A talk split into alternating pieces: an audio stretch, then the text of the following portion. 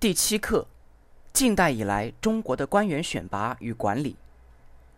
晚清选官制度的变革，废除科举制度，设立学堂选官制度和留学毕业生选官制度，是晚清选官制度的变革。晚清时期，在新的时代条件下，科举制度受到很大冲击。随着西学的传播和洋务运动的开展，十九世纪八十年代后。科举制度发生一系列变化。一八九八年，清政府加设经济特科，选拔经实际变之才。在康有为等人的建议下，废八股，改试策论，以实务策命题。戊戌变法失败后，慈禧太后下令所有考试悉照旧制。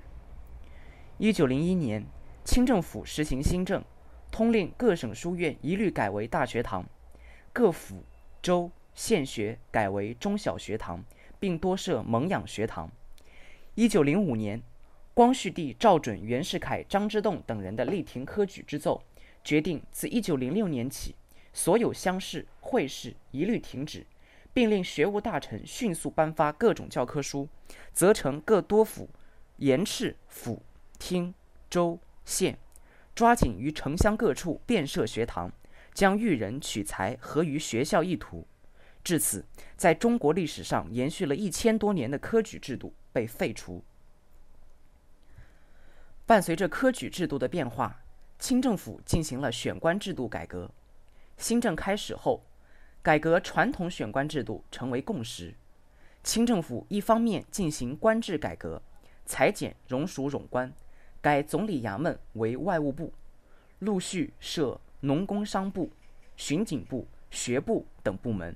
瓦解了传统的六部建制，另一方面对选官制度进行部分更新，规定凡学堂考试合格毕业者，均给予贡生、举人、进士等出身；对成绩优秀者进行殿试后，着加着用优予官阶。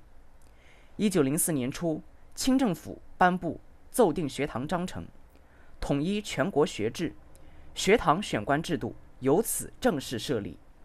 奏定学堂章程规定，自高等小学以上，毕业考试结果分最优、优、中、下、最下五等，一般中等以上者都获相应的奖励出身，并被授以官职或得以升学。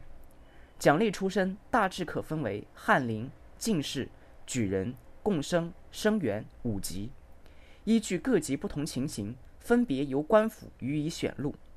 不久。清政府又确立了留学毕业生选官制度，规定每年举行一次归国留学生考试，考试结果分最优、优、中三等，分别赐予进士、举人出身，再分配相应官职。一九零五年废除科举制度后，学堂选官、留学毕业生选官一直是清政府官员选拔的主要方式。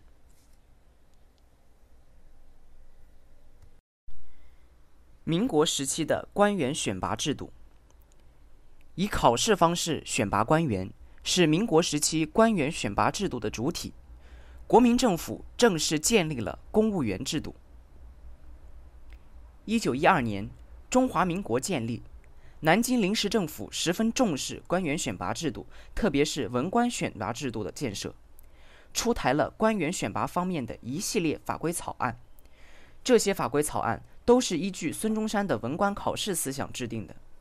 孙中山认为，在官员选拔方面，应以考试制度为主，也就是在五权宪法的框架之中，国家建立考试院，主管人才的选拔和任用，同时完善国家政治制度，建立文官的培养、任用、监察等方面的运行机制。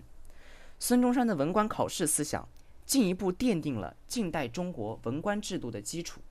尽管由于南京临时政府仅存在数月，文官选拔制度基本停留在纸面上，但对日后民国文官制度的建设产生了重要影响。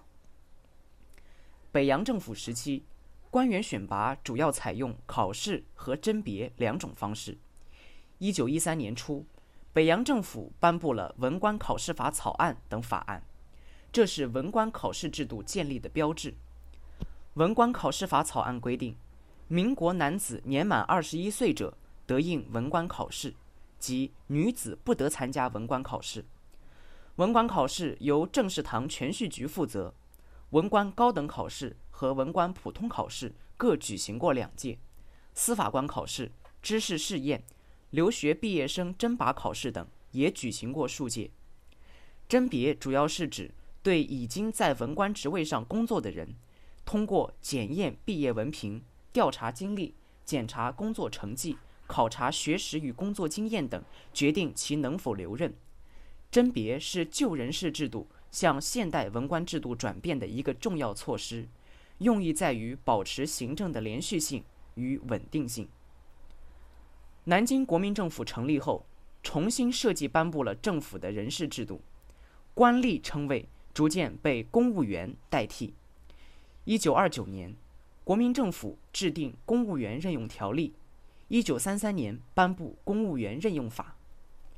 南京国民政府时期的公务员制度以北洋政府时期的文官制度为基础，继承吸收了中国传统考试监察制度和西方文官制度的精华。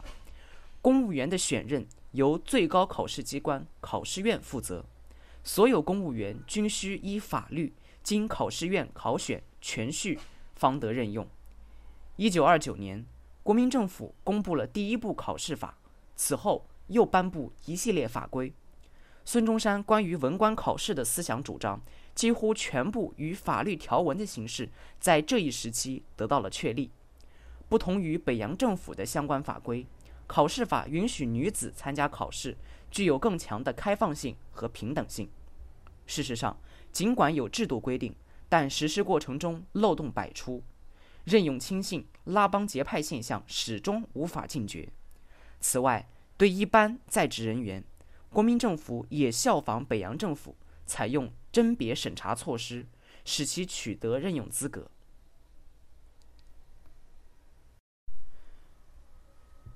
中华人民共和国的干部制度。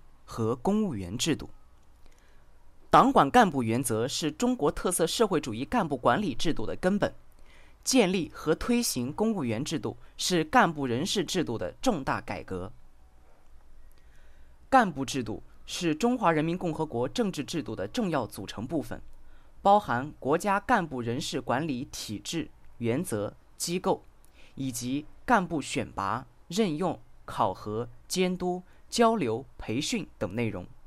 新中国成立后，沿用民主革命时期由中共中央及各级党委组织部门统一管理的干部制度。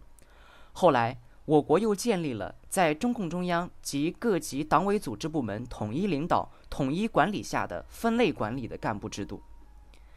改革开放后，干部制度进入改革和进一步完善阶段，在干部选拔、任用、考核。奖惩、离休、退休、培训、工资、回避制度等方面进行了一系列改革，在坚持贯彻中国共产党管理干部的根本原则下，我国逐步实现了干部管理的科学化、民主化、法治化、现代化。特别是在干部管理制度上不断加强法治建设，初步建立起中国特色社会主义干部管理制度。中共十八大以来。干部队伍建设更加规范化、制度化，严格依法依规办事，特别是在干部的廉政建设方面，不断完善各项制度和规定，取得很大成绩。在中国特色社会主义干部管理制度形成过程中，建立和推行公务员制度是干部人事制度的重大改革。一九九三年，公务员制度开始推行，随后。公务员考试录用制度建立。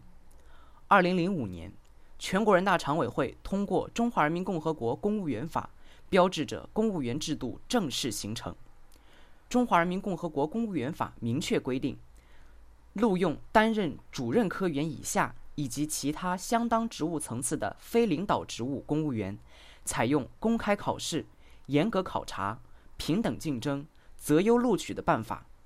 至此。公务员考录工作正式进入法制化轨道。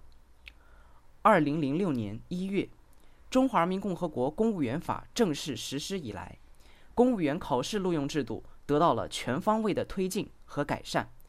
考试录用的规模和范围在不断扩大，公务员政治文化素质的不断提升，为国家管理人员的队伍建设增添了活力。